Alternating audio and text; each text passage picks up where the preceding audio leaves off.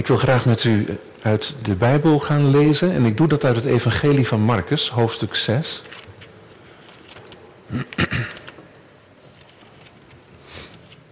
Vanaf vers 30. Marcus 6, vers 30 en volgende. Ik lees dat op deze Leidenszondag. En ergens schemert ook al iets door van het lijden, de betekenis van het kruis van Jezus. Ik kom daar straks op terug. Marcus 6, vers 30 en volgende. En de apostelen kwamen weer samen bij Jezus en berichtten hem alles wat ze gedaan en wat ze onderwezen hadden. En hij zei tegen hen, komt u zelf mee naar een eenzame plaats, alleen, en rust wat uit. Want er waren velen die kwamen en die gingen en ze hadden zelfs geen gelegenheid om te eten. En ze vertrokken in een schip naar een eenzame plaats alleen.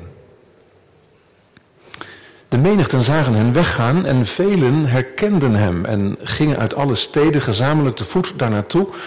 En ze kwamen er voor hen aan en gingen samen naar hem toe. Toen Jezus uit het schip ging, zag hij een grote menigte en was innerlijk met ontferming bewogen over hen, want zij waren als schapen die geen herder hebben. En hij begon hun veel dingen te onderwijzen. En toen het al laat geworden was, kwamen zijn discipelen naar hem toe en zeiden, deze plaats is eenzaam, het is al laat, stuur ze weg, opdat ze naar de omliggende gehuchten en dorpen kunnen gaan en broden voor zichzelf kopen, want zij hebben niets te eten. Maar hij antwoordde hun en zei, geeft u hun te eten? Ze zeiden tegen hem, moeten wij voor 200 penningen brood gaan kopen en hun te eten geven?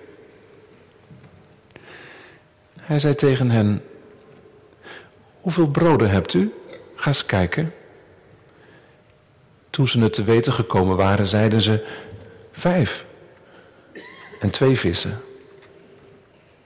En hij droeg hen op om alle in groepen te laten gaan zitten in het groene gras. En zij gingen zitten in groepen van honderd en van vijftig. En toen hij de vijf broden en de twee vissen genomen had, keek hij op naar de hemel, zegende en brak de broden en gaf ze aan zijn discipelen, opdat ze die aan hen zouden voorzetten. En de twee vissen verdeelde hij onder allen. En zij aten alle en werden verzadigd. En zij raapten twaalf manden vol met stukken brood op. En wat over was van de vissen.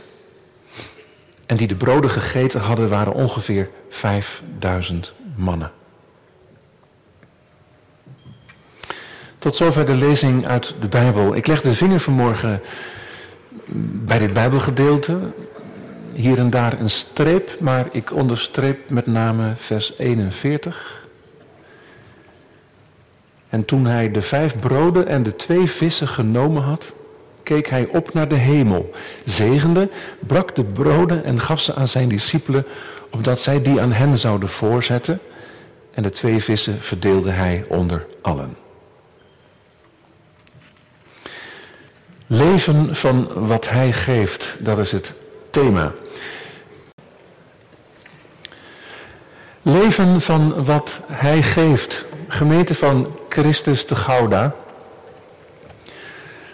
Elke dag is er weer heel veel wat onze aandacht vraagt. De dagen zijn vol, overvol.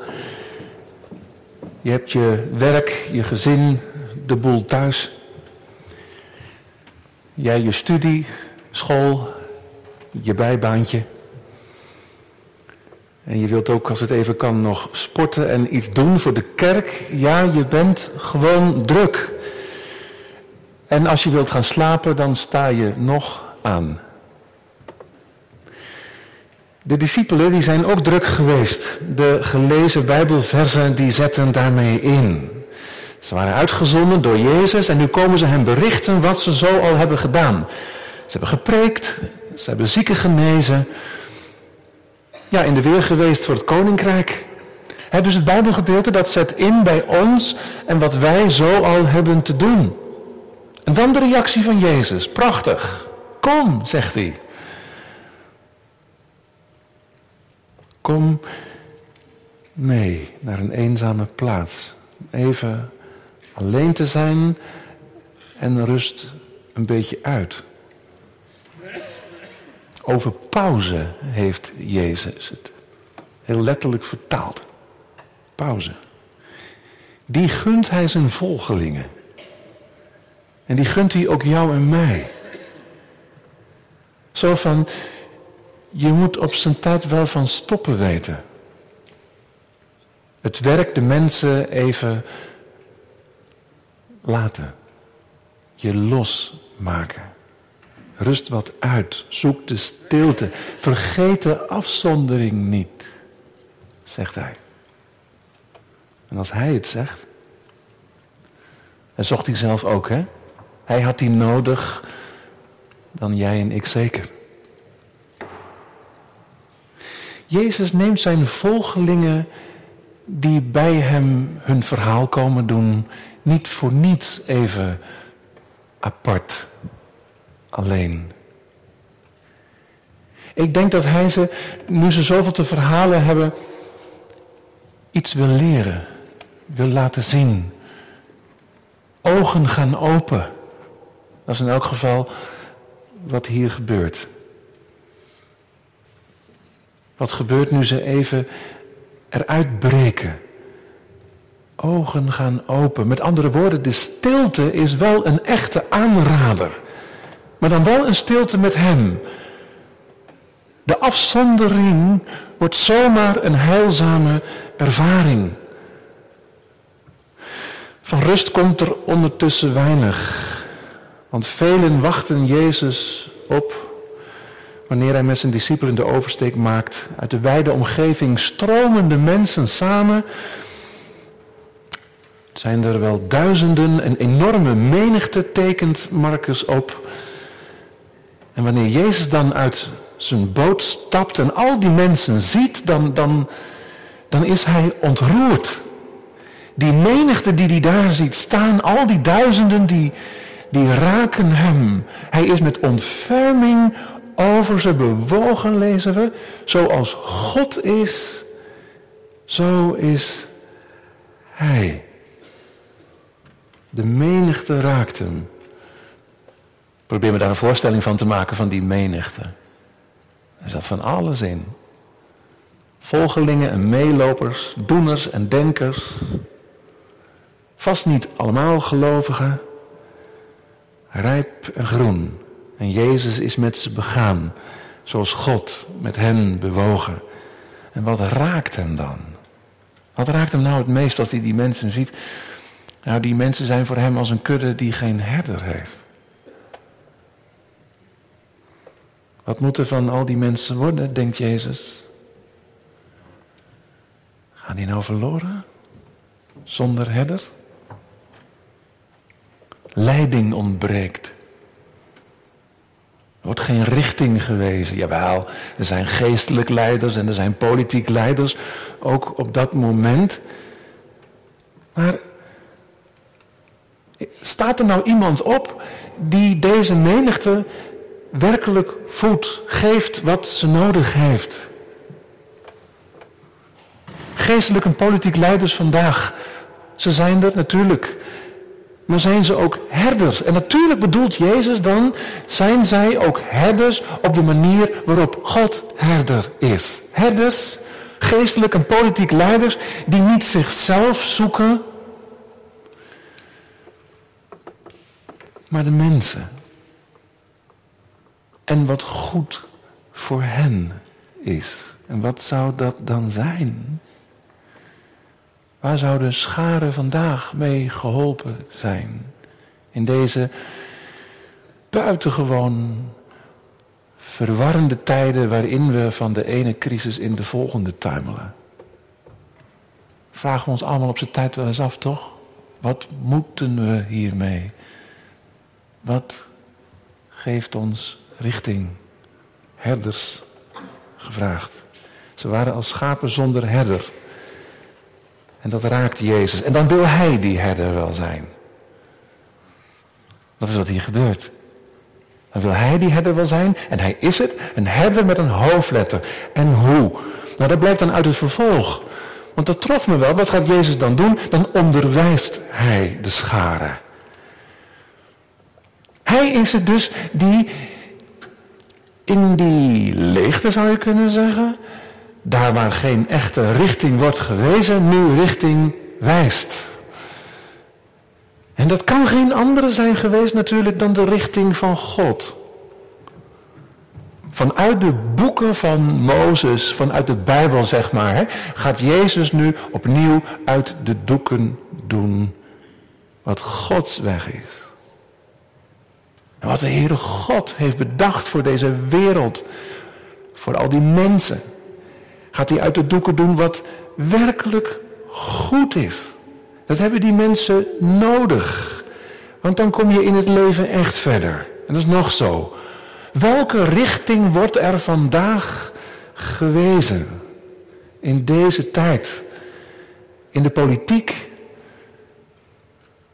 en in de kerk. Wie heeft de moed om in deze dagen, zoals Jezus toen deed, God ter sprake te brengen? En tegen de avond lezen we dan, dan geeft Jezus die mensen ook te eten. Hij is de herder die de schapen voedt. En hoe? Ik blijf dit stuk evangelie, wat best heel bekend is voor de meesten van ons, een heel inspirerend, een prachtig stuk evangelie vinden. Want wat gebeurt daar nu? Dan komen de discipelen bij Jezus en dan zeggen ze goed bedoeld, stuur ze nu naar huis. Stuur al die duizenden nu naar huis, want straks is het donker en dan zijn de winkels dicht en dan hebben ze helemaal niks te eten. Wat zeggen die, die discipelen eigenlijk? Laat die mensen zelf voor hun brood zorgen. Waar ze het dan ook vandaan halen. Laat ze zelf op zoek gaan naar wat ze voeden moet. Waar ze het ook vandaan halen. En dan zegt Jezus, geven jullie al die mensen te eten. Dat is ook de bewogenheid van Jezus. Hè? Die herder met een hoofdletter. Hij wil dat al die duizenden, dat de menigte, de scharen, rijp en groen, niet zomaar brood eten, maar hij wil dat ze krijgen wat hij geeft. En ik weet zeker dat dat het verlangen van de heiland ook vandaag is. Voor de menigte nu. Voor al die mensen in ons land. En hier ook in deze stad. Voor ons. Dat je niet zomaar wat graait en pakt wat je voeden moet. Maar dat je ontvangt het brood dat Hij je heeft te geven.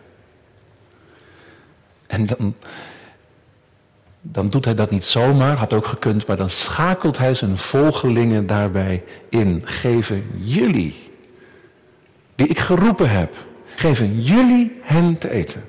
En dan gebeurt het wonder. Geweldig.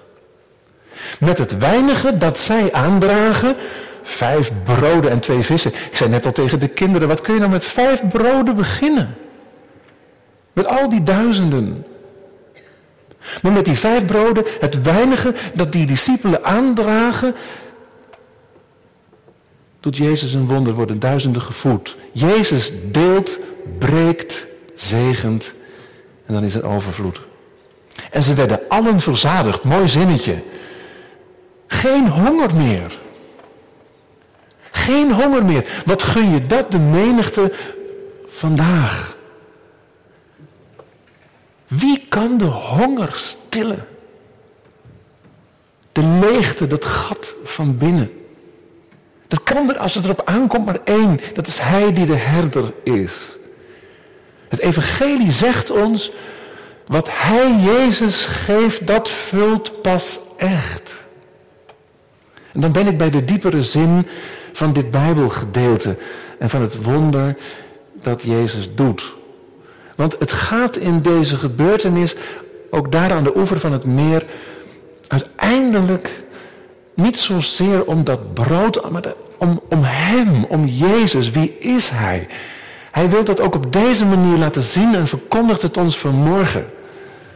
Het wonder dat daar zich voltrekt, dat wordt om te beginnen een onvergetelijke ervaring voor de menigte. Voor al die mensen daar bijeengekomen, overal vandaan. Jezus is de herder die zorgt voor het dagelijks brood. Die zorgt dat we te eten hebben. Want dat was wat aan die mensen uitgedeeld werd. Brood en vis. Heel gewoon, dagelijkse kost. Hier verkondigt het evangelie ons. Dat Hij het is. Die heel gewoon zorgt voor dat heel gewone van elke dag. We zoeken het soms wat in het bijzondere. Maar het zit hem in het gewone. Het heel gewone brood en die heel gewone vis. Ontvangen het van Hem. Dat wat ik nodig heb voor elke dag. Het is een boodschap om te onthouden. Want ja, wat staat er niet op stapel? Wie weet wat je nodig hebt? Gezondheid. Kracht om morgen en overmorgen je werk weer te doen. Wijsheid in de opvoeding. Bij je studie. Wijsheid bij het eindexamen dat je straks gaat doen. Hulp bij je schoolwerk. Inzicht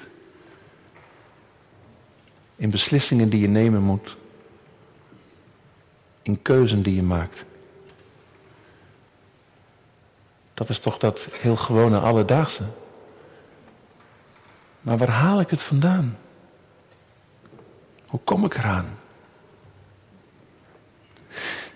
Ze deden er goed aan dat ze zich tot Jezus begaven, al die mensen, en wij ook. En het komt je misschien heel bekend voor. Maar doe het dan ook gewoon maar elke dag. Je begeven tot Hem, ook als het om dat heel gewone gaat. Ze verlieten hun huizen. Ze legden hun werk even neer. Ze lieten de boel de boel om naar Jezus te gaan. En wat is nou het mooie? Ze werden niet teleurgesteld.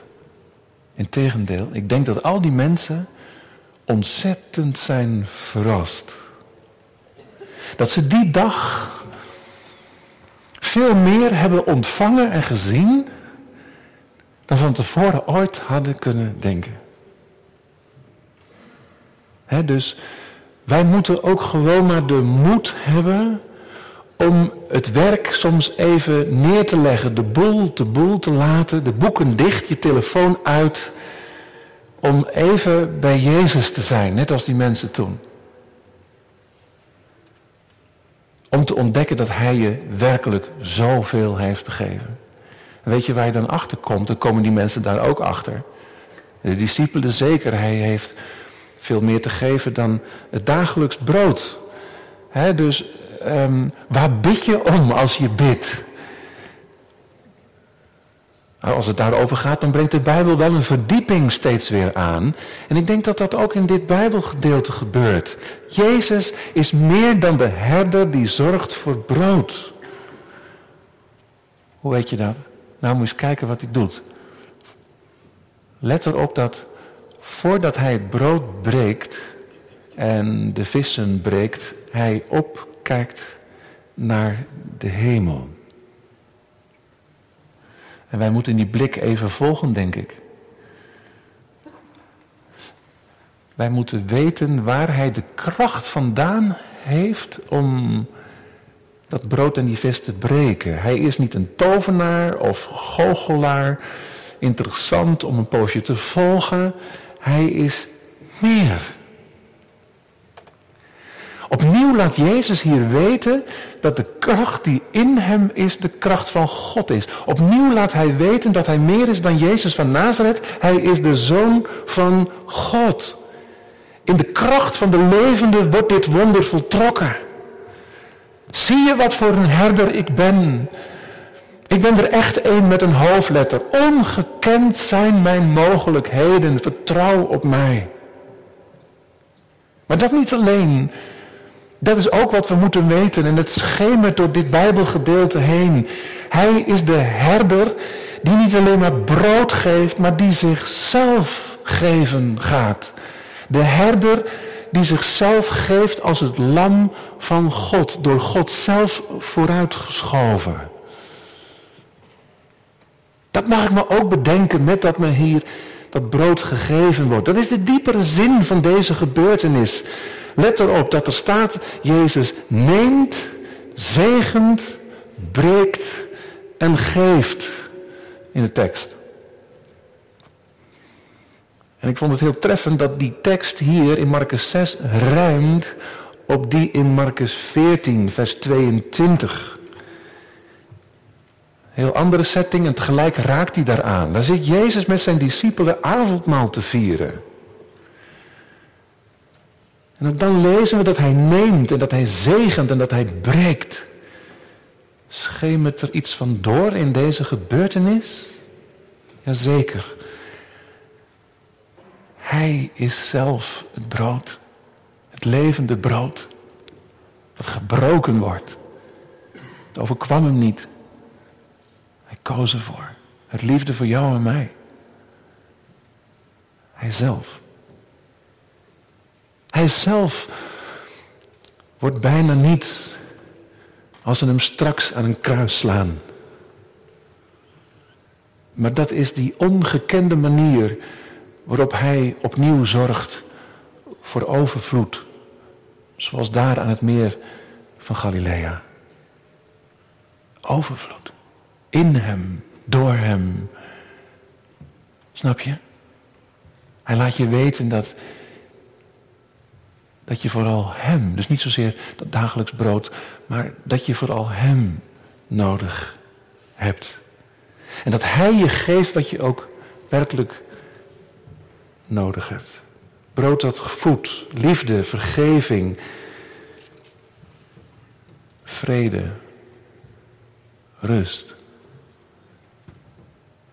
De levenszin waar je al zo lang naar op zoek bent. Hij geeft je die. En ze werden verzadigd. Verzadigd. dus het is Jezus die jouw leegte omkeert in een ongekende overvloed. En je zou willen dat de menigte vandaag dat brood ontvangt. Want wie kan nou dat diepe verlangen naar echte vrijheid, innerlijke vrede, waar geluk dat niet stuk kan geven? Wie kan dat verlangen vervullen?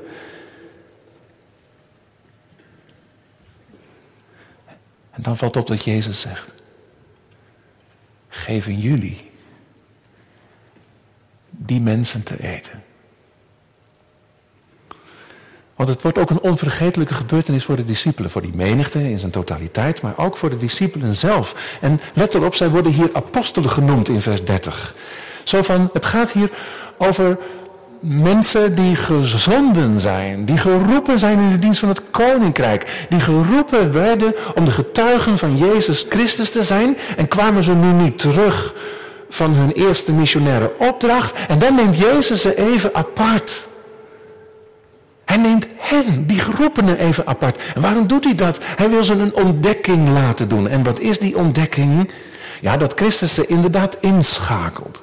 Hen, maar ook ons inschakelt. Maar, en dat is zo'n ontspanning, hè? Dat is nou echt het evangelie.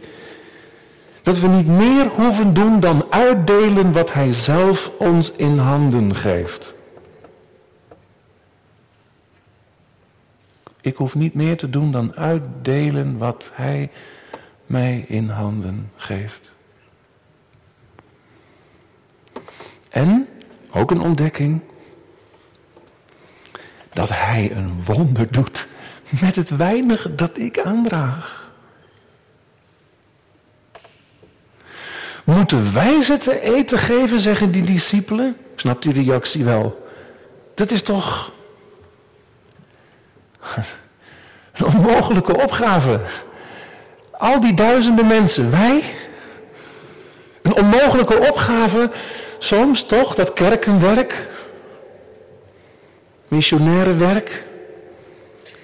Die menigte hier in de stad Gouda, daar in Amersfoort, het brood te geven wat werkelijk voedt. Je staat vaak met een mond vol tanden. Zijn getuige te zijn op de plek waar God jou bracht. Voel je de verlegenheid? Misschien sta je voor een grote klus.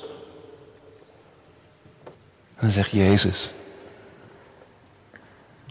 Hoeveel broden hebben jullie? Ga eens kijken. Wat zij hebben? Nou, niet zoveel. Vijf broden, twee vissen. Kun je daar nou mee beginnen? Nou, zij niet zoveel. Maar hij wel. Mits we dat weinige, dat tekort van ons, niet vasthouden, maar aan Hem geven. In Zijn handen geven. Want weet u, dit is de genade. Dat Hij met wat u hebt en wat jij hebt. En misschien zeg je, ja, dat is niet zoveel hoor. Het is ook heel verschillend. De een vijf broden, de ander twee vissen, zeg maar. Maar met wat u hebt en wat jij hebt, doet Hij, Christus, wonderen ook vandaag. Durf je ermee komen? Ik denk dat dat de vraag is. Hij wil het gebruiken. Daarmee wonderen doen. Met dat weinige in jouw ogen anderen zegenen. Verrassing toch? Daarom die vraag. Wat hebt u? Wat heb jij? Dat is de vraag van Jezus. Hè? Dan zegt hij, ga eens kijken. Met andere woorden, wat heb jij in huis? Daarmee mag je werken, ook in zijn koninkrijk. En ik denk dat er behalve een lijn naar het dagelijks brood ook hier een lijn loopt naar ons dagelijks werk. God verwacht niet meer van ons, van jou en mij, dan dat we geven wat we in huis hebben. Snap je? Van onszelf vragen we soms meer. Meer dus ook dan Hij van mij vraagt. Van onszelf vragen we nogal eens te veel. En onze omgeving doet dat ook. Is de geest van de tijd en de mensen vallen bij bosjes om. Is dat wat ik van mijzelf vraag ook wat God van mij vraagt? Matthäus, Marcus 6. Genadige Jezus, wat heb jij? Je hoeft alleen maar te geven wat je hebt. Jouw talent, jouw mogelijkheden. Denk aan je grenzen, jouw tijd. Geef het biddend aan Jezus. Zo maakt Hij tot je eigen verrassing dat het ongedacht veel is. Dat je met het weinige dat jij aandraagt zomaar een zegen voor anderen toch mag zijn. Wat is het eerste? Voor de dag komen, bij Jezus komen, het aan Hem geven. Hem erin en erbij betrekken, zo gebeurt het wonder. We kunnen net als die discipelen hier voor een onmogelijke opgave staan. Ik zei net al, een klus. En je loopt tegen je eigen grenzen aan. Wat dan? Marcus 6 lezen. lezen wat Jezus kan. En wat Hij doet wanneer jij en ik gewoon maar werken met wat we in huis hebben. Vergeet niet het Hem te geven. Zo gebeuren er wonderen. dus wij leven van wat Jezus heeft te geven. Dat komt hier naar ons toe. Ondertussen zijn we gewoon druk met van alles en nog wat. Hoeveel ballen hebben we niet in de lucht te houden elke dag weer? En dan zegt hij heel genadig tegen je: Hé, hey, vergeet de afzondering niet. Want ik heb je zoveel te geven. Zoveel meer nog dan je wel had gedacht. En als het erop aankomt, leven we slechts van zijn werk, zijn volbrachte werk. Ja, je moet er inderdaad soms even uitbreken. Je afzonderen, het werkende mensen even laten voor wat ze zijn, om dat weer te weten. Een heilige pauze gewoon elke dag. Amen.